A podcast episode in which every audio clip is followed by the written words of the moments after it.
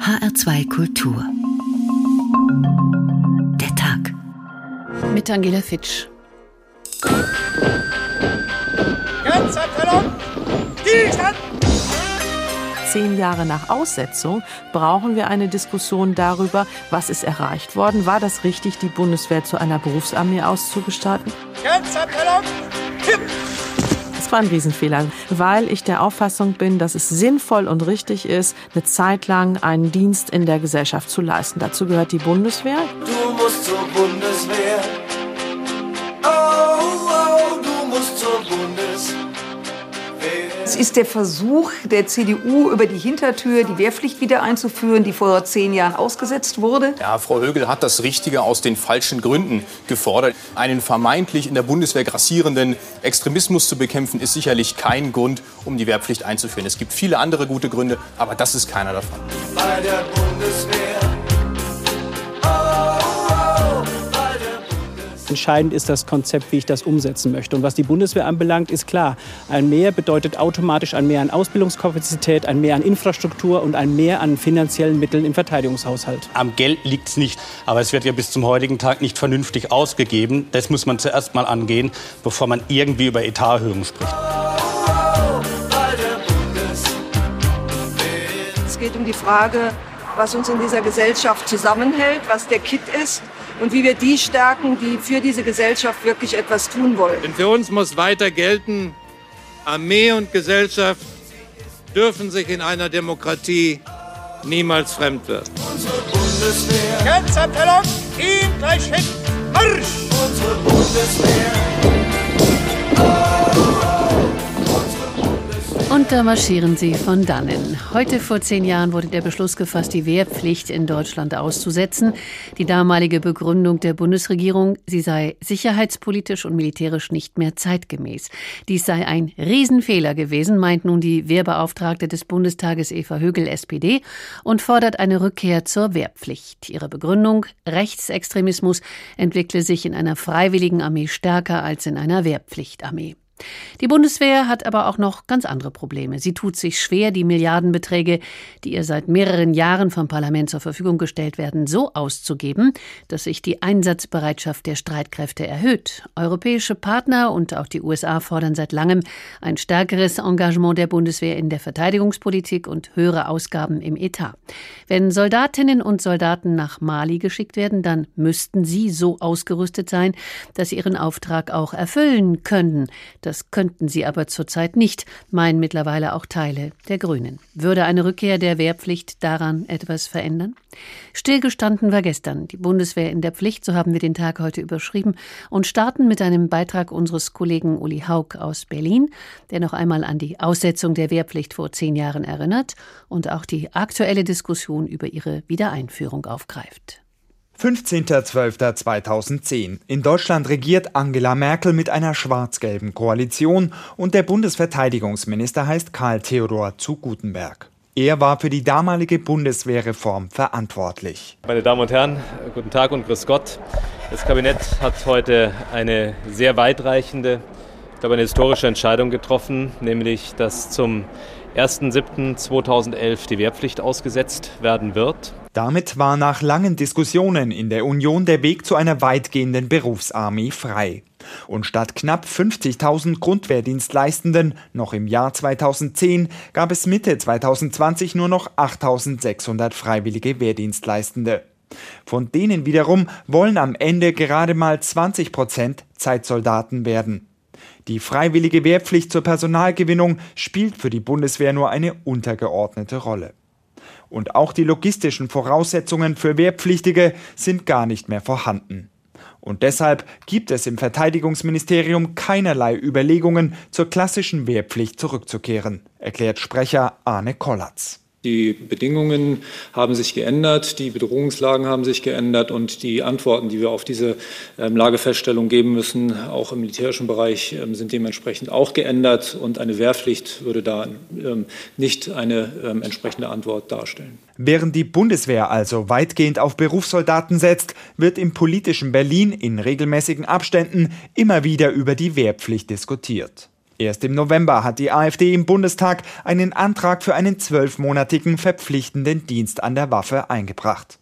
Und auch die Wehrbeauftragte Eva Högl, SPD, will nach 10 Jahren ohne Wehrpflicht zumindest wieder darüber diskutieren. Was haben wir erreicht nach Aussetzung der Wehrpflicht? Wo mangelt es vielleicht? Wo brauchen wir einen besseren Zusammenhalt zwischen Gesellschaft und Politik und Bundeswehr, dass sich da nicht was auseinanderentwickelt? Und darüber würde ich jetzt in der nächsten Zeit gerne intensiv diskutieren. Und das heißt, wie gesagt, nicht zurück zur alten Wehrpflicht, aber vielleicht zu was Neuem. Etwas Neues hat bereits Verteidigungsministerin Kramp-Karrenbauer angestoßen. Denn ab April 2021 sollen die ersten 250 Rekruten beim sogenannten Freiwilligen Wehrdienst Heimatschutz anfangen. Der neue Dienst umfasst 7 Monate Ausbildung, danach sind die Teilnehmer 6 Jahre in Reserve und sollen in dieser Zeit mindestens 5 Monate im Heimatschutz zum Einsatz kommen. Auch die CDU-Verteidigungsministerin will den gesellschaftlichen Zusammenhalt stärken. Ein solcher Dienst, egal wie er geleistet wird, ist aus meiner Sicht der Kitt, der die Gesellschaft in schwierigen Zeiten zusammenhält. Und dass wir im Moment gerade in besonders herausfordernden Zeiten leben, das ist sicherlich unbestritten. FDP, Linke, Grüne, sie alle stehen der Wehrpflicht weiterhin kritisch gegenüber. Denn für die Verteidigungspolitikerin der Grünen, Agnieszka Brugger, ging es bei der Aussetzung vor 10 Jahren beispielsweise auch um Gerechtigkeit. Die Wehrpflicht war in ihren letzten Jahren alles andere als gerecht. Und es ist natürlich auch ein verfassungsrechtliches Problem, denn es ist ein extremer Eingriff in das Leben junger Menschen. Und das muss man auch entsprechend rechtfertigen. So gibt das unsere Verfassung vor. Und diese Begründung, die sicherheitspolitische Lage, sie liegt nicht mehr vor. Und deshalb dürfte ein verpflichtender Grundwehrdienst auch nicht mehr so schnell eingeführt werden. Vor 10 Jahren wurde die Aussetzung der Wehrpflicht beschlossen, was die Wehrbeauftragte des Bundestages Eva Högl vor dem Hintergrund rassistischer Vorfälle in der Truppe als einen Riesenfehler ansieht und aus diesem Grund für ihre veränderte Wiedereinführung plädiert. Das haben wir gerade gehört. Bereits 1997 schrieb Jürgen Rose, damals Oberstleutnant, in der FAZ, die Wehrpflicht müsse und sie werde enden, weil sie sachlich nicht zu rechtfertigen, zu teuer und zu ineffizient sei, den außen- und sicherheitspolitischen Interessen Deutschlands schade und nicht mehr dem Geist der Verfassung entspreche. Jürgen Rose ist heute Oberstleutnant AD und Vorsitzender des Förderkreises des Darmstädter Signals, eine kritische Vereinigung von Bundeswehrangehörigen, die sich der Friedensbewegung verbunden fühlen. Ich grüße Herr Rose. Guten Abend. Ja, schönen guten Abend. Würden Sie sich heute immer noch für die Aussetzung der Wehrpflicht aussprechen? Ja, wenn ich zurückschaue auf die letzten 10 Jahre, fühle ich mich in meiner damaligen Argumentation vollauf bestätigt. Also die Frage ist mit einem ganz klaren Ja zu beantworten. Nun sind mittlerweile 23 Jahre ins Land gegangen, seitdem Sie Ihren Beschluss bzw. Ihren Artikel verfasst haben und 10 Jahre seitdem der Beschluss gefasst wurde, die Wehrpflicht auszusetzen. Worin bestehen denn heute Ihrer Auffassung nach die größten Schwächen dieser Freiwilligenarmee? Nun, wir haben einfach ein Problem, dass die Bundeswehr nicht in der Lage ist, die ihr zur Verfügung stehenden Mittel sinnvoll auszugeben. Es gibt also ein Managementproblem in der Bundeswehr und es gibt auch, das zeigen die Vorfälle, die genannt worden sind, und die hat ja Frau von der Leyen damals richtig auf den Punkt gebracht, wir haben ein Führungs- und Haltungsproblem in der Bundeswehr. Beide Probleme, sowohl das Problem des Missmanagements als auch das Problem einer auf den Hund gekommenen inneren Führung, lässt sich gerade durch eine Wiedereinführung eines Zwangsdienstes wie der Wehrpflicht nicht beheben.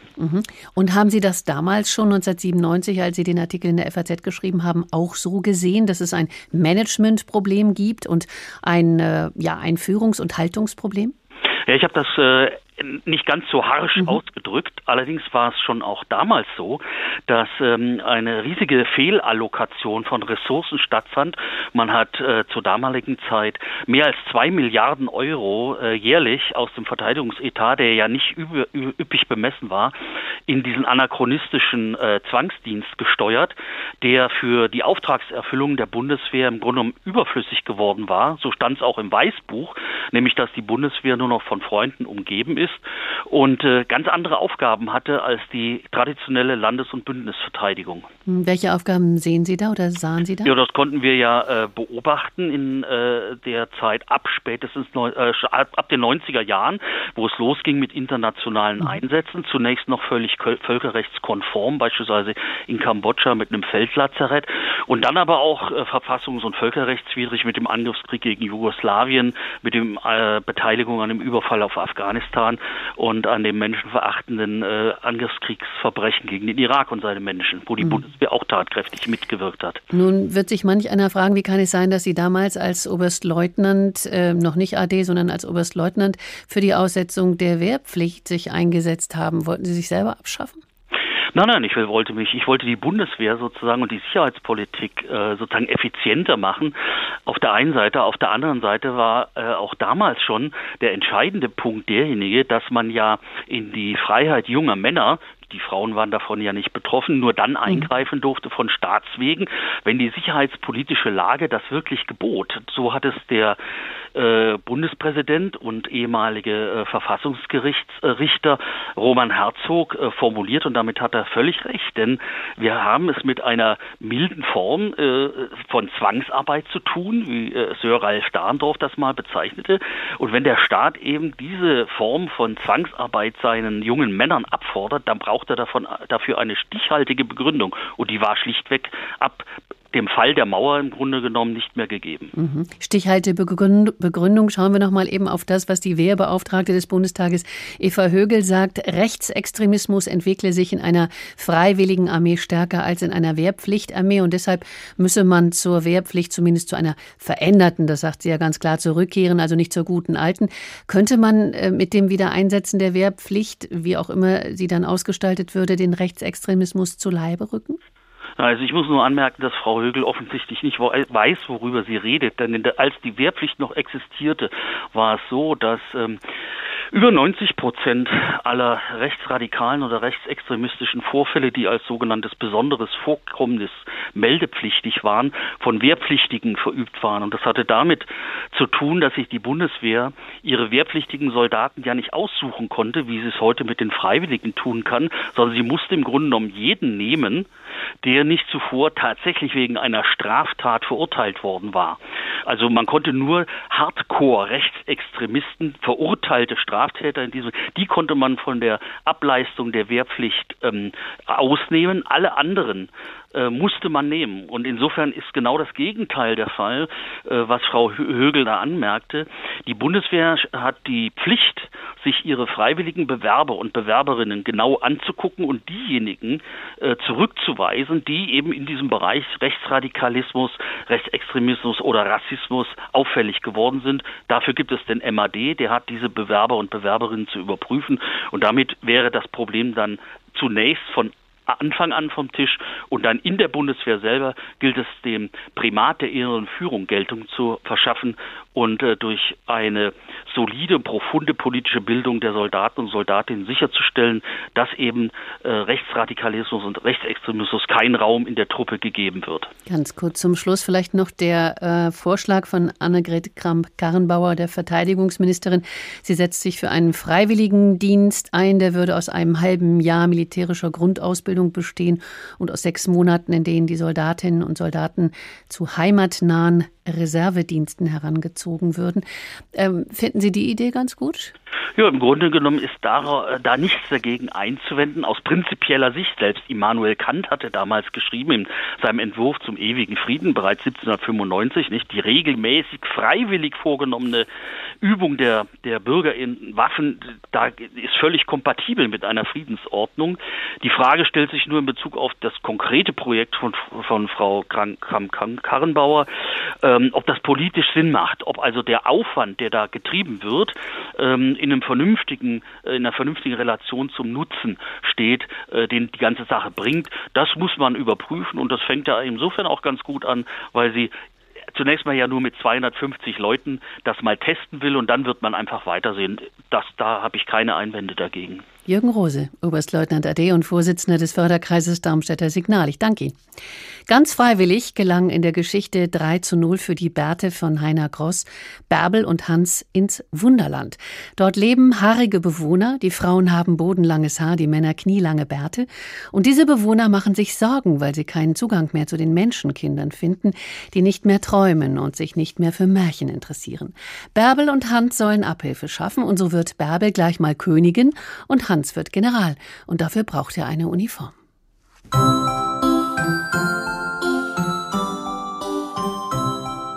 Der Schneider hatte für Hans eine Generalsuniform nach Maß angefertigt und bereitgelegt. Die zog er nun an. Erfreut betrachtete er sich im Spiegel. Hei, wenn das seine Schulfreunde sehen könnten. General Hans in weißer Uniform mit goldenen Knöpfen und einer richtigen steifen Mütze mit Schild und Goldranken.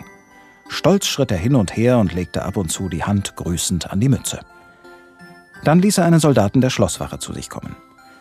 »Richten Sie bitte dem Herrn Admiral aus, er möge Befehl geben, die ganze Armee auf der großen Wiese neben dem Stadttor aufzustellen.« Hans überlegte. Die Wiese war ziemlich groß. Und wenn der Admiral die Soldaten nicht zu weit auseinander stehen ließ, hatten sicher 2.000 bis 3.000 Mann Platz. Viel größer konnte die Armee doch nicht sein. Es würde natürlich Stunden dauern, bis er alle Leute inspiziert hätte. Vielleicht machte er besser nur Stichproben, denn man kann nicht gut eine ganze Armee stundenlang stehen lassen. Ein Hornsignal ertönte. Hans trat ans Fenster und lachte befriedigt. Er hatte eben den Admiral mit einem riesigen, trichterförmigen Instrument vorbeirennen sehen.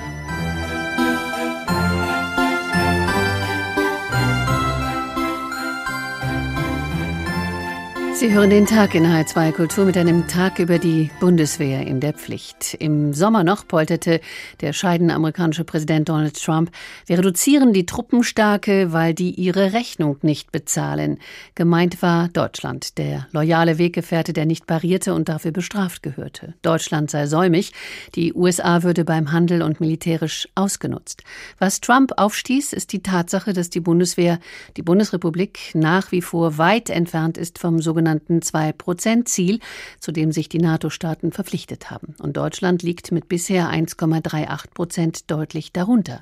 Der angepeilte Truppenabzug aus Deutschland wurde zu Beginn des Monats vom amerikanischen Kongress praktisch auf Eis gelegt. Was ist aber mit dem 2%-Ziel unter einem neuen Präsidenten? Aus Washington, Thorsten Teichmann. Die Europäer verbinden viele Hoffnungen mit dem gewählten US-Präsidenten Joe Biden. Und erst einmal sieht es so aus, als hätten sie auch allen Grund dafür. Biden sei ein romantischer Transatlantiker, erklärte der US-Journalist Stephen Erlanger im Podcast World Review. Die NATO sei das wichtigste Militärbündnis der Welt, sagte Biden zum Beispiel auf der Münchner Sicherheitskonferenz zu Beginn des Jahres. I strongly support NATO. I believe it's the single most significant military alliance in the history of the world. Der scheidende US-Präsident Donald Trump hatte in seinem Wahlkampf 2016 dagegen gedroht, das Bündnis zu verlassen. Im Amt sicherte Trump der NATO zwar Unterstützung zu, aber nur solange die Verbündeten einen größeren Anteil der Kosten übernehmen. But our partners must meet their financial obligations. Unsere Verbündeten müssen ihre finanziellen Verpflichtungen erfüllen. Und jetzt, nach deutlichen und offenen Gesprächen, passiert genau das. Tatsächlich fließt das Geld.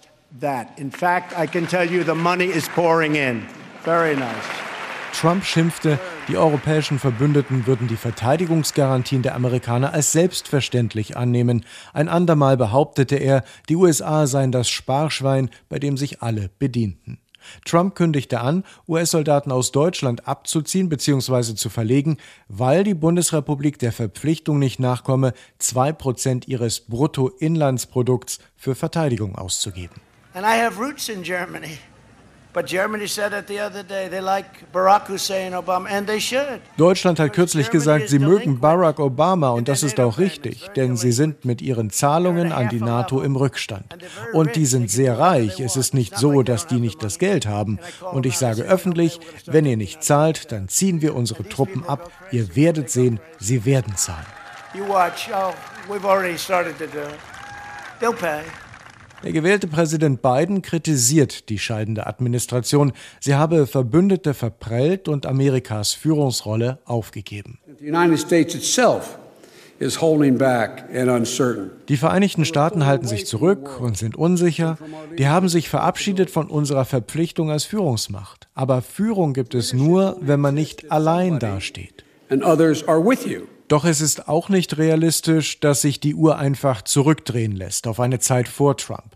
So unterstützten in einer Umfrage des Chicagoer Rats für internationale Beziehungen im September fast 3/4 der befragten Amerikaner ein enges Verhältnis mit Europa.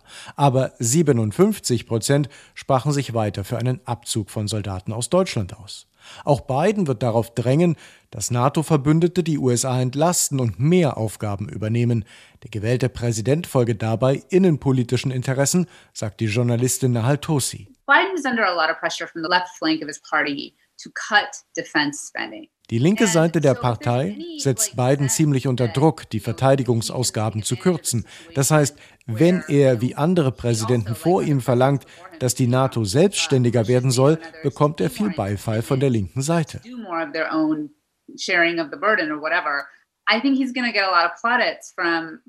Und das heißt wiederum, die Frage nach einer europäischen Verteidigungspolitik kann unter der kommenden US-Administration für die Verbündeten noch viel drängender werden.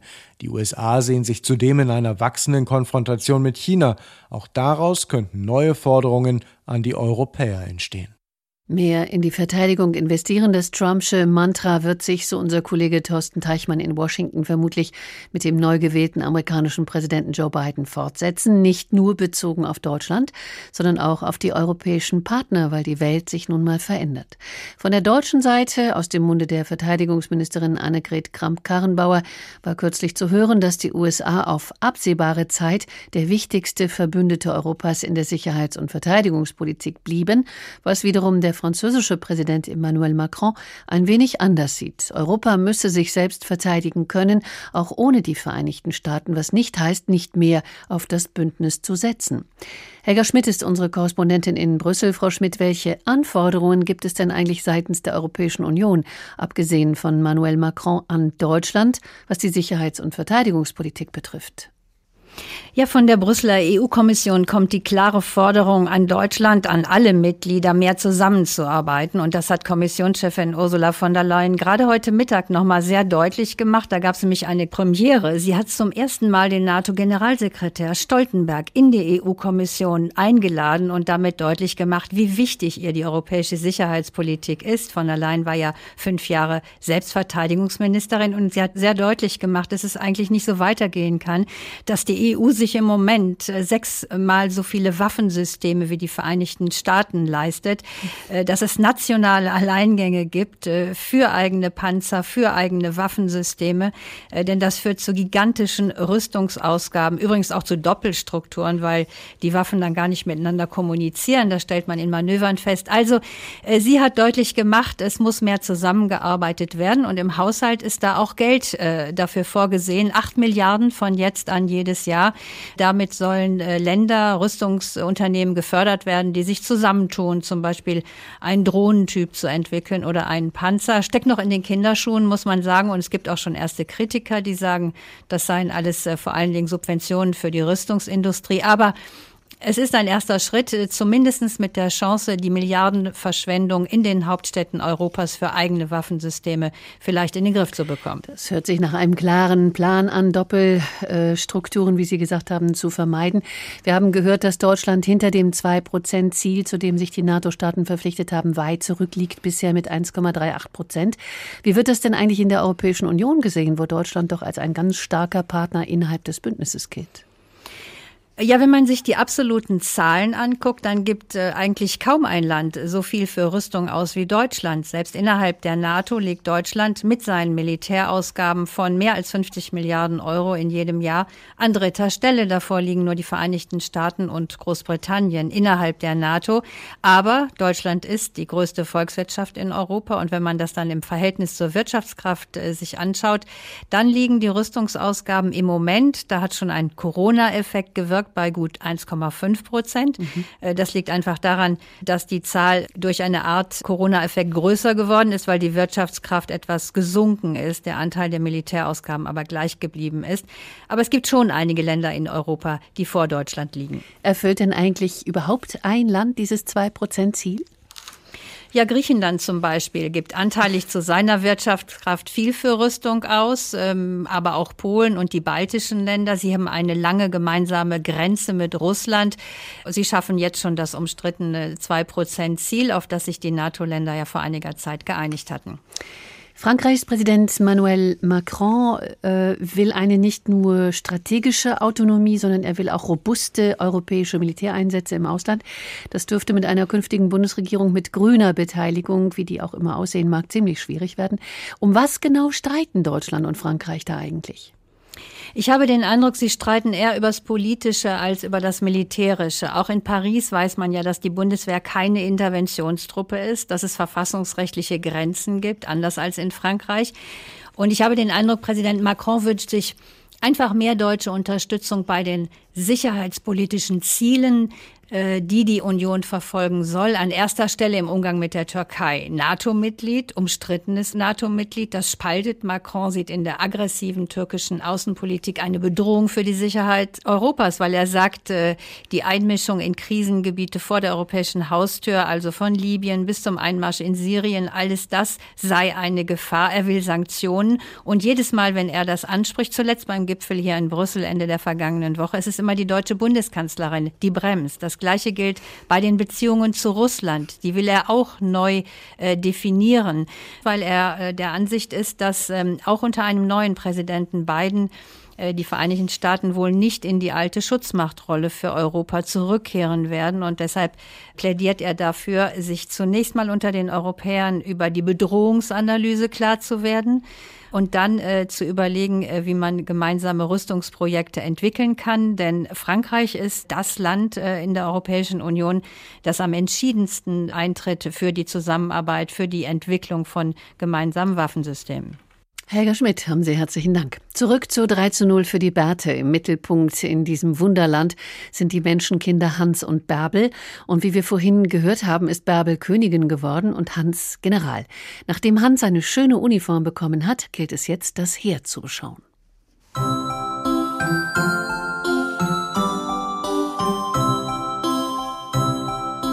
General Hans verließ sein Zimmer und schritt stolz durch die langen Korridore. Hier traf er auf Bärbel, die Königin. »Hast du schon gefrühstückt, Hans?« fragte sie. »Ein General denkt nicht ans Frühstück, wenn das Heer inspiziert werden muss«, antwortete Hans verächtlich. Dann wollte er wissen, ob Bärbel auch zur Heerschau komme. »Ich schaue hier aus dem Fenster, da sehe ich es sehr gut.« »Ha, glaubst du etwa, wir könnten die ganze Armee hier im Schlosshof versammeln?« lachte Hans. »Die Heerschau findet auf einer großen Wiese statt, vor dem Stadttor.« »Aber hier sammeln sich doch Leute«, sagte Bärbel und zeigte aus dem Fenster auf den Schlosshof. Hans trat rasch heran und schaute hinaus. Im Hof hatte sich wirklich eine Gruppe von Zwergen mit Säcken auf dem Rücken aufgestellt.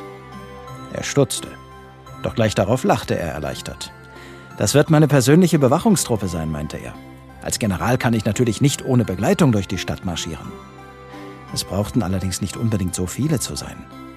»Ach, deshalb haben Sie Blumen in die Bärte geflochten«, rief Bärbel entzückt. »Sieh nur, wie schön es aussieht.« »Blumen in den Bärten?« fragte Hans erschrocken. Er schaute genau hin. Tatsächlich. »In diesem Falle könnte es sich auch um die Verpflegungstruppe handeln«, murmelte Hans etwas unsicher und eilte in den Hof hinunter. Dort marschierte er, die Hände auf dem Rücken, ungeduldig auf und ab. Endlich fegte der Admiral mit fliegendem Bart zum Tor herein. Er steuerte geradewegs auf den Brunnen zu und kletterte auf den Rand. Dort schrie er: »Sammlung!« Die Zwerge rannten durcheinander und übereinander und stellten sich in einer Reihe auf, die krumm war wie ein Geigenbogen. Der Admiral grunzte zufrieden. Dann drehte er sich gegen Hans und meldete laut und deutlich: »Kamerad General, ich melde die ganze Armee zur Stelle.« Hans wurde bleich.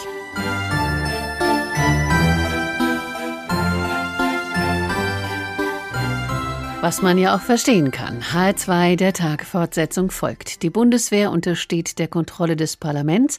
Das ist anders als in vielen anderen Ländern. Der Bundestag bewilligt das Budget und muss Auslandseinsätzen zustimmen. Im Moment bestreitet die Bundeswehr 13 Auslandseinsätze von Afghanistan bis Westsahara. Und dafür sind fast 3.500 Soldatinnen und Soldaten im Einsatz. Auch in Mali.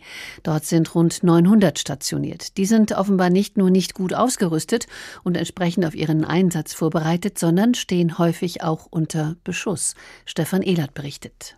Mitte November erst hat die Bundeswehr ihre Teilnahme an der Trainings- und Ausbildungsmission für Soldaten im westafrikanischen Mali wieder aufgenommen. Gut 100 Deutsche sind aktuell dafür entsandt. Seit 2013 gibt es diese gemeinsame Mission der Europäer, genannt EUTM. Sie soll Frankreich entlasten, das bis heute in Mali aktiv Krieg führt gegen militante Islamisten. Ein Bündnis radikaler Gruppen hatte 2012 das halbe Land erobert und war 2013 von französischen und tschadischen Streitkräften daran gehindert worden, in die Hauptstadt Bamako einzuziehen. Damals herrschte zunächst Hoffnung auf bessere Zeiten, die sich jedoch für viele in Leid und Trauer verwandelte. Der Terror ist noch da in Mali, nicht nur im Norden, auch im Zentrum hat er sich breit gemacht und schüchtert die Bevölkerung ein. Zuletzt häuften sich die Angriffe trotz der Präsenz zahlreicher ausländischer Militärkontingente. 7 Jahre nach dem Einmarsch der Franzosen und 5 Jahre nach Gründung einer großen UN-Friedensmission hatte sich das Klima im Staat im Frühjahr dieses Jahres so verschlechtert, dass offener Protest ausbrach. Mali und die Malier haben genug von dem, was hier passiert. Man tötet unsere Kinder, man tötet unsere Eltern, man tötet schwangere Frauen. Mali sollte von der Operation Barkhane beschützt werden. Was machen die? Kritik an den Beschützern wurde laut, vor allem aber an der Regierung in Bamako.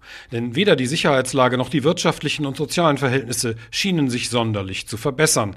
Präsident Keita ließ die Zügel schleifen. Im August dann kam der Putsch unter Oberst Goita. Doch trotz wütender Kritik an der Militärjunta fallen gelassen hat die internationale Gemeinschaft das Land nicht. Kaum jemand möchte riskieren, den Sahel an Al-Qaida oder den sogenannten Islamischen Staat zu verlieren. Dario Cristiani, Sicherheitsexperte des German Marshall Fund in Washington, hält die Islamisten für stark gespalten. Auch deswegen gebe es vermehrt Angriffe, um das Terrain abzustecken. Aber sie seien noch zu schwach, um die Macht zu übernehmen. In den vergangenen Monaten haben wir in der Region Business as usual gesehen. Es gab mehr Angriffe, aber ich glaube nicht, dass die Corona-Krise die Antiterror-Bemühungen in der Region beeinträchtigt hat. Doch folgenlos blieb die Pandemie nicht. In den deutschen Truppenkontingenten gebe es seit heute keine neuen Covid-19-Infektionen mehr. Das teilte ein Sprecher des Einsatzführungskommandos der Bundeswehr am Morgen mit. Das größte Kontingent sind die knapp 900 deutschen Soldatinnen und Soldaten der UN-Mission MINUSMA in Nordmali zum Schutz von Zivilisten. Es ist die gefährlichste UN-Mission weltweit. 100 Blauhelme sind dabei bereits ums Leben gekommen, auch 2 Deutsche bei einem Hubschrauberunglück. Die Deutschen verrichten in Mali sogenannte höherwertige Tätigkeiten in der Aufklärung, Logistik und Kommunikation. Doch Malis Übergangsregierung, sagt der Entsandte der Konrad-Adenauer-Stiftung in Bamako, Thomas Schiller, müsse selbst ihre Hausaufgaben machen. Dringend notwendige Reformen seien bislang auf der Strecke geblieben. Also bisher habe ich diese Anzeichen nicht gesehen, muss ich Ihnen ganz offen sagen. Die Antwort wäre nein. Dass sie eben gegen Korruption und gegen schlechte Regierungsführung vorgehen will, dann hätten sie zum Beispiel vor ihre eigenen Haustür kehren können und mit der Armee mal anfangen, um eben zu vermeiden, dass Soldaten auf dem Papier existieren, aber in Wahrheit einfach nur der Sold von dem Offizierskorps eingestrichen wird. Korruption ist nach wie vor ein großes Thema innerhalb und außerhalb der Armee. Sie zu bekämpfen ist jedoch Aufgabe der Übergangsregierung und nicht der Bundeswehr in Mali. Ihre Kräfte müssen zum Jahresende auf Besuch aus Berlin verzichten. Pandemiebedingt wurden Weihnachtsbesuchsreisen ausgesetzt. Was wahrscheinlich noch das Geringste ist. Eine gefährliche Mission, die Bundeswehr in Mali, vielleicht der gefährlichste Einsatz, den sie gerade zu bewältigen hat. Viel Lob gab es von Bundespräsident Frank-Walter Steinmeier zum 65. Gründungstag der Bundeswehr im November. Wir können uns auf unsere Bundeswehr verlassen, so Steinmeier. Aber mal ganz abgesehen davon, ob wir das können, stellt sich doch auch die Frage, wie bedingt oder unbedingt einsatzbereit ist die Bundeswehr überhaupt und wie werden diese Auslandseinsätze in der Öffentlichkeit eigentlich wahrgenommen. Dr. Christian Mölling forscht im Programm Sicherheit, Verteidigung, Rüstung der Deutschen Gesellschaft für Auswärtige Politik. Guten Abend. Guten Abend. Wie schätzen Sie die öffentliche Wahrnehmung ein? Sind die Auslandseinsätze unterhalb des Radars der Aufmerksamkeit? Ich glaube, das kann man so generell nicht sagen. Ich glaube, wir haben immer dann vor allem große Zustimmung zu Auslandseinsätzen, wenn die Politik, also Bundesregierung und auch Bundestag, beharrlich erklären, warum diese Einsätze stattfinden und sie nicht nur sozusagen auf Autopilot laufen. Das ist eine wesentliche Voraussetzung, denn insgesamt sind die Deutschen aus gutem Grund, finde ich, kritisch gegenüber dem Einsatz von Militär. Von daher ist es gut, den politischen Sinn zu erklären, warum man eigentlich Menschen, Männer und Frauen in solche teilweise gefährlichen Einsätze schickt. Das heißt also auch, wenn ein Einsatz nicht in eine, wie Sie sagen, grundsätzliche politische Strategie eingebettet ist, dann wird ein Auslandseinsatz immer scheitern? Also erstens wird er, glaube ich, gar nicht genehmigt werden, weil der Bundestag, der ja hier zustimmungspflichtig ist, sagen wird, wo ist eigentlich die politische Strategie? Es ist, glaube ich, allen bekannt, quasi eine Binsenweisheit, dass Militär keine Probleme löst, sondern nur zu einer Lösung beitragen kann und letztendlich die Probleme durch die Politik und durch andere Mittel nachher gelöst werden müssen. Das heißt, das ist, glaube ich, immer eine Grundvoraussetzung. Was man, glaube ich, auf der anderen Seite sehen muss, ist, dass eine politische Strategie nicht bedeutet, dass alles gut werden wird. So etwas kann scheitern. Und das ist, glaube ich, das, was wir in der Vergangenheit gesehen haben, dass vielleicht die politischen Strategien nicht ganz realistisch gewesen sind mit Blick auf das, was man erreichen kann. Zumal man ja auch sagen muss, dass Deutschland nie alleine unterwegs ist. Es kommt also auch auf andere an. Und welche Beispiele denken Sie? Also es kommt darauf an, wie zum Beispiel unsere Partner mit uns in den Einsätzen operieren. Also Deutschland geht ja nie alleine in einen Einsatz. Also wenn wir nach Mali gehen, ist halt die Frage, wie die anderen Partner, zum Beispiel Frankreich, wie erfolgreich die sind, wie erfolgreich auch die Strategie zwischen den anderen Partnern und uns abgestimmt ist. Und letztendlich muss man auch sagen, es gehört auch zur Wahrheit dazu, es gibt immer Kräfte, die versuchen wollen, den politischen Erfolg, also auch die politische Strategie Deutschlands zu verhindern. Und das muss man mit einkalkulieren, solche Einsätze sind risikoreiche Einsätze. Das ist meistens so bei dem Einsatz vom Militär, dass sie ein Risiko beinhalten, dass sie scheitern können. Und ich glaube, da muss man von vornherein sehr ehrlich drüber sprechen und das Scheitern einfach mit einkalkulieren. Denn umgekehrt setzen wir Militär ja auch erst dann ein, wenn wir der Ansicht sind, es gibt kein besseres Mittel mehr, das man einsetzen kann. Vom Balkan über Afghanistan und Mali bis eben in den Irak und den Indischen Ozean, 13 Auslandseinsätze bestreitet die Bundeswehr zurzeit. Was kann sie denn eigentlich in diesen Ländern militärisch und vor allem auch politisch erreichen? Also die Länder oder die Einsätze in den Ländern und Regionen, die wir beschrieben haben, sind ja sehr unterschiedlicher Natur. Wobei wir zurzeit eine starke Tendenz haben, vor allen Dingen Streitkräfte bei ihrem Aufbau zu unterstützen. Also die klassischen Einsätze, wie wir sie in den 90er Jahren gesehen haben auf dem Balkan, wo wirklich versucht wird, mit militärischer Gewalt Kräfte voneinander zu trennen, die gibt es nur noch ganz, ganz selten. Also heute geht es darum, andere Nationen zu unterstützen, ihre eigenen Sicherheitskräfte aufzubauen. Das kann die Bundeswehr natürlich zu einem gewissen Teil, aber auch das ist, glaube ich, in den Beiträgen klar geworden, da gibt es immer Kräfte, die sozusagen auch dagegen wirken, wenn zum Beispiel Korruption da ist, wird es unheimlich schwer, einen Sicherheitsapparat aufzubauen, wenn die Soldaten mehr Geld damit verdienen, ihre Waffen auf dem Schwarzmarkt zu verkaufen, als der monatliche Sold für sie ist, dann ist das natürlich eine attraktive Möglichkeit und fördert nicht den Aufbau eines nationalen Sicherheitsapparats. Aber da sind die Hände der Bundeswehr natürlich gebunden. Da ist die Frage, ob das Parlament die Möglichkeiten der Bundeswehreinsätze erweitern möchte. Aber wie gesagt, das ist letztendlich eine Entscheidung aus gutem Grund, eine Entscheidung, die die Politik in diesem Lande dann erstmal treffen muss, bevor die Bundeswehr vor Ort mehr machen kann. Zwischen 1990, lassen Sie uns da nochmal hinschauen, und 2015 hat eigentlich niemand mehr so recht über eine der Aufgaben der Bundeswehr gesprochen, nämlich die Bündnis- und Landesverteidigung. Europa schien so sicher, dass man für die Verteidigung eigentlich nichts mehr tun musste. So hatte man zumindest den Eindruck. Die Regel waren und sind die Auslandseinsätze. Wie sehr ist jetzt durch verschiedene Konflikte, zum Beispiel auf der Krim, der Vormarsch des IS, die Sicherheitslage eine ganz andere geworden, sodass eben die Bündnis- und Verteidigungspolitik wieder mehr in den Vordergrund rückt? Also ich glaube, Sie sagen es ganz recht, sie rückt mehr in den Vordergrund, aber vielleicht ist sie mittlerweile gleichbedeutend. Also ich würde sozusagen nicht sagen, dass wir jetzt sozusagen uns rein auf die Bündnisverteidigung konzentrieren können. Wir haben, glaube ich, an diesem Punkt keine Wahl, denn Sie haben ja gerade das Spektrum aufgezeichnet von Dingen, die nicht nur Bündnis- und Landesverteidigung sind, sondern die auch klassischerweise Auslandseinsätze sind. Das heißt, wir haben nicht die Möglichkeit, wir haben aber das eine Standbein, nämlich die Abschreckung und die Verteidigung Europas, sträflich vernachlässigt über nicht nur ein Jahrzehnt, sondern 2 Jahrzehnte oder mehr sogar. Und dementsprechend gab es ja einfach Nachholbedarf. Das heißt nicht, dass wir uns leisten können, Auslandseinsätze jetzt hinten anzustellen, denn letztendlich ist es so, wenn sie es nicht schaffen, die Probleme weit weg von sich zu bearbeiten und wenn sie mal näher kommen. Das ist das, was wir, glaube ich, in den letzten Jahren sehr gut gesehen haben. Wenn wir Instabilität nicht nur militärisch nicht, sondern auch politisch nicht frühzeitig begegnen, dann kommt sie irgendwann bis zu uns. Und dann wird man sich spätestens darum kümmern müssen.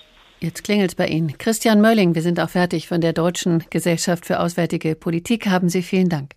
Jetzt hören wir nochmal, was Hans und Bärbel machen in der Geschichte 3:0 für die Bärte. Hans, der General, hat die Truppe inspiziert und wundert sich über ihren Auftritt und ihre Moral.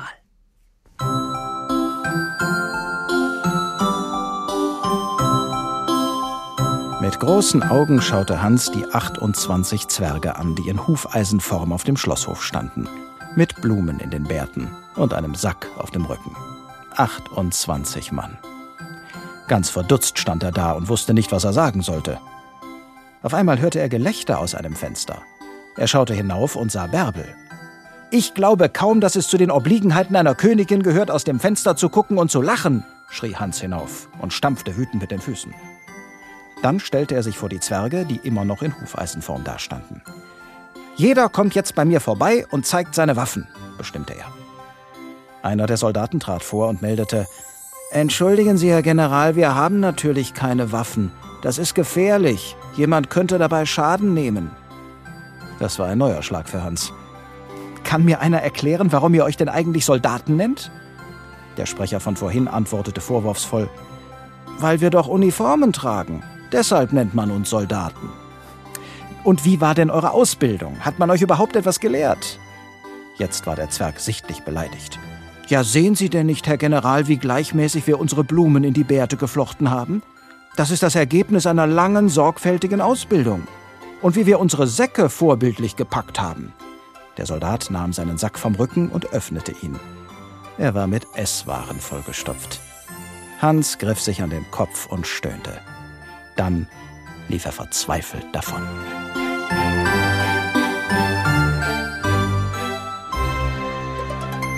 Sie hören den Tag in H2 Kultur. Der Bundesrechnungshof kommt in seinem jüngsten Bericht, der Anfang Dezember veröffentlicht wurde, in Sachen Bundeswehr. Wir sind noch bei einem anderen. Wir müssen noch einen Beitrag haben. Genau. Stimmt, da habe ich mich gerade vertan. Besser keine Waffen als Waffen, die nicht funktionieren. So war das gerade, wobei wir beim U-34 wären, einem U-Boot der deutschen Marine, Heimathafen Eckernförde. Als es nach langem Werftaufenthalt zu einer der ersten Testfahrten mit Tauchgang aufbrach, waren die Techniker richtig froh, dass sie mal wieder ein funktionierendes U-Boot zusammenbekommen hatten. Die Radaranlage stammte von U-32, der Funkmast von U-33.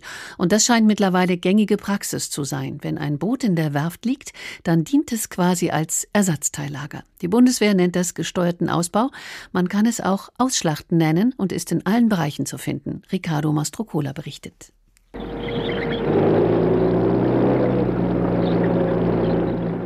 Fahrende Panzer werden gebraucht im Einsatz oder zu Übungszwecken. Der Puma, ein Schützenpanzer, ist so einer. 350 hat die Bundeswehr im Bestand und erstmals in diesem Jahr waren davon mehr als 100 einsatzbereit, was die Bundeswehr in ihrem Bericht zur materiellen Einsatzbereitschaft der Hauptwaffensysteme hervorhebt. Trotzdem, das ist weniger als ein Drittel des Bestands.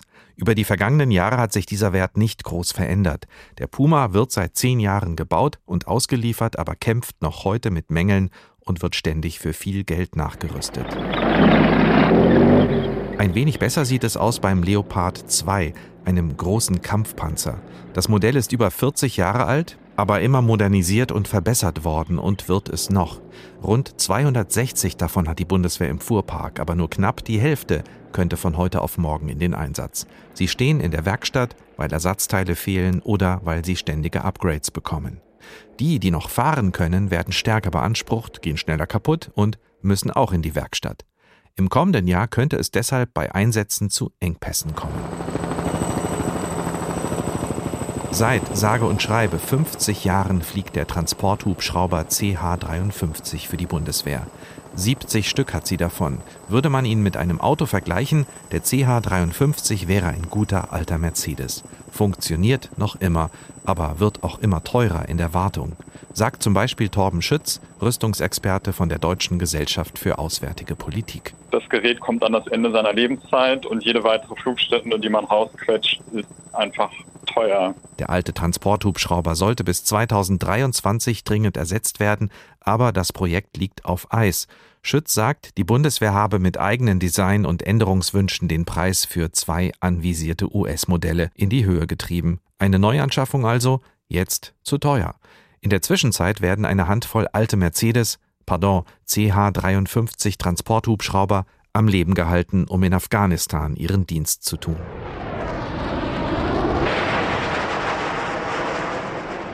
140 Eurofighter und knapp 90 Tornados stehen in den Hangars der Luftwaffe. Anfang des Jahres waren, nach einem Bericht des ARD-Magazins Monitor, nur 10 Eurofighter tatsächlich einsatzbereit. Das europäische Vorzeigerüstungsprojekt eine Peinlichkeit? Das wollten die Verantwortlichen nicht auf sich sitzen lassen und jetzt, zum Ende des Jahres, meldet die Bundeswehr, dass rund 2/3 der Eurofighter in einen Einsatz fliegen könnten.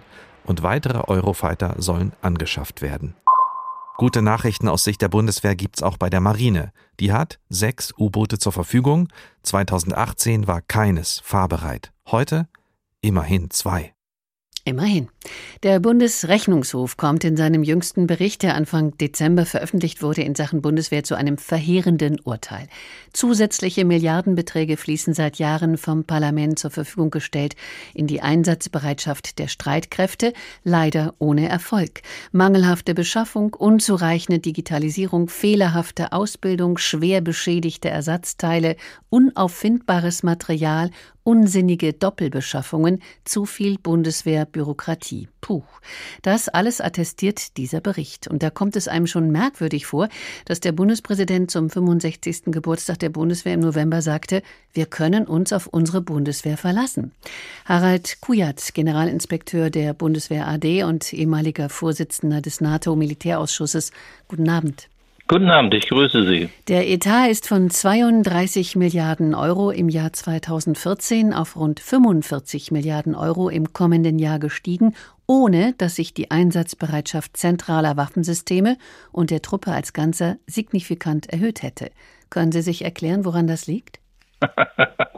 Wenn ich das 100%ig hier könnte, dann hätte ich, glaube ich, einen großen Preis verdient. Aber es gibt natürlich ganz gute Gründe dafür, warum das, oder nein, Gründe kann ich nicht sagen, Erklärungen gibt es dafür.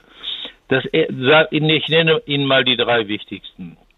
Das erste ist die Aussetzung der Wehrpflicht, bedeutet, Berufsstreitkräfte kosten erheblich mehr. Wir haben also höhere Personalkosten im nächsten Jahr von über 40%, 42% des Haushaltes. Das bedeutet auch höhere Versorgungsaufwendungen. Das kommen also nochmal 6 Milliarden dazu. Damit sind wir über 50% des Verteidigungshaushalts allein für Personalkosten. Zweitens, in der Vergangenheit wurde viel zu wenig in neue Bewaffnung und Ausrüstung, moderne Bewaffnung und Ausrüstung investiert. Was ist die Folge? Das kam ja auch in Ihrem Beitrag ganz präzise zum Tragen. Alles Schrott. Hohe Materialerhaltungskosten. Ja, genau. Es wird kannibalisiert. Den Ausdruck haben Sie ja vermieden, als Sie über das U-Boot sprachen. Es wird kannibalisiert. Es wird sehr viel investiert in das alte, uralte Material. Ergebnis, die Investitionen in neues Material können nur langsam gesteigert werden. Na gut, es ist immerhin eine leichte Steigerung erfolgt, aber noch lange nicht sind es die mehr als 20%, zu denen sich die Bundeskanzlerin gegenüber ihren Kollegen Staats- und Regierungschefs in der NATO 2014, 2016 und 2018 verpflichtet hat. Und drittens, ich will vielleicht noch einen Satz dazu. Gerne. Was ist das Ergebnis? Das Ergebnis ist eine ungesunde Schieflage zwischen den Betriebskosten, die in diesem Jahr 56,5% ausgemacht haben, und den Investivkosten, die nur 23,4% ausgemacht haben. Das ist sozusagen, ich sage das jetzt mal aus der etwas höheren Warte betrachtet, wenn Sie jetzt einen Soldaten in einem Instandsetzungsbataillon fragen würden, der könnte Ihnen noch ganz andere Sachen erzählen. Gut, Sie sind ja außen vor und deshalb fragen wir Sie auch, weil Sie nicht mehr drin sind und sicherlich auch kritischer auf dieses ganze Unternehmen blicken können. Wenn ich Sie jetzt frage, wo sehen Sie den größten Veränderungsbedarf, dann vermutlich in der Umkehrung dieser Kosten, oder? Naja, natürlich. Das Verhältnis zwischen Investivkosten und Betriebskosten muss dringend zugunsten der Investivkosten verändert werden. Aber es kommt ja, das ist ja nicht möglich. Wenn wir uns die Projektion in die nächsten Jahre ansehen, dann wird das Delta zwischen dem, was die Bundeswehr eigentlich benötigte und dem, was nun vorgesehen ist am Verteidigungshaushalt, wird ja immer größer. Aber man könnte ja zumindest anfangen, man muss immer am Kopf anfangen. Wir haben gesehen, alle Verteidigungsminister, die ins Amt gekommen sind, insbesondere in den letzten Jahren, haben sich darum bemüht, die Struktur der Rüstungsplanung, die Zuständigkeiten und so weiter zu verändern. Jeder hat diesem Projekt sozusagen seinen Stempel aufdrücken wollen. Warum? Weil er befürchtet hat, wie das ja auch passiert ist in der Vergangenheit, dass er über ein Rüstungsprojekt stolpern könnte. Ich will Ihnen mal sagen, zu meiner Zeit, als ich Generalinspekteur war, da liefen die Streitkräfteplanung, also die Sicherstellung des erforderlichen Fähigkeitsprofils auf der einen Seite und die Rüstungsplanung auf der anderen Seite in einer Hand zusammen. Und zwar in der Hand des Vorsitzenden des Rüstungsrates, das war der Generalinspekteur. Er konnte also genau überprüfen, ob das, was er tatsächlich benötigte, die Fähigkeiten, ob die auch tatsächlich in der Rüstungsplanung umgesetzt wurden. Und er konnte entsprechend gegensteuern. Und davor war auf der Arbeitsebene sozusagen in einer speziellen Arbeitsgruppe, an der alle beteiligt waren, die Aktien in der Rüstungs- und Streitkräfteplanung haben, sind alle Projekte nochmal harmonisiert worden, nochmal abgestimmt worden. Also wenn ich Sie kurz unterbrechen darf und verstanden habe. Ich habe verstanden, glaube ich. Es geht um strukturelle Probleme. Ich würde gerne noch eine Frage loswerden, weil wir nämlich gleich das Gespräch beenden müssen. Würde denn eigentlich Ihrer Auffassung nach eine Wiedereinsetzung der Wehrpflicht diese Misere, die Sie da beschreiben und sehr deutlich beschreiben, beheben können? Naja, es wäre natürlich eine Erleichterung, soweit es den von mir geschilderten Tatbestand Verhältnis zwischen Investiv- und Betriebskosten betrifft. Es wäre auch eine enorme Verbesserung, was die Nachwuchsgewinnung betrifft. Aber das ist gar nicht mal entscheidend. Man kann diese Verbesserung auch ohne Wiedereinführung der Wehrpflicht durchführen. Das ist gesellschaftlich heute nicht ohne weiteres möglich. Ich habe von Anfang an gesagt, Aussetzen bedeutet Ende der Wehrpflicht. Und so ist es auch. Gleichwohl, wenn man wirklich sich auf das konzentriert, was notwendig und machbar ist. Und ich kann das in einem Satz zusammenfassen. Wunderbar. Man muss drei Dinge miteinander in Einklang bringen. Nämlich die Fähigkeiten, die die Bundeswehr braucht, um ihre Aufgaben, die in der Verfassung stehen, erfüllen zu können. Sie muss die entsprechenden Mittel dafür haben, und zwar personell und materiell. Und sie muss in der Lage sein, das auch planungsmäßig umzusetzen. Das heißt, der Auftraggeber, der die Bundeswehr auch in den Einsatz schießt, das Parlament, das muss sich darum bemühen, diese drei Dinge endlich zusammenzuführen. Harald Kujat, Generalinspekteur der Bundeswehr AD und ehemaliger Vorsitzender des NATO-Militärausschusses. Haben Sie herzlichen Dank.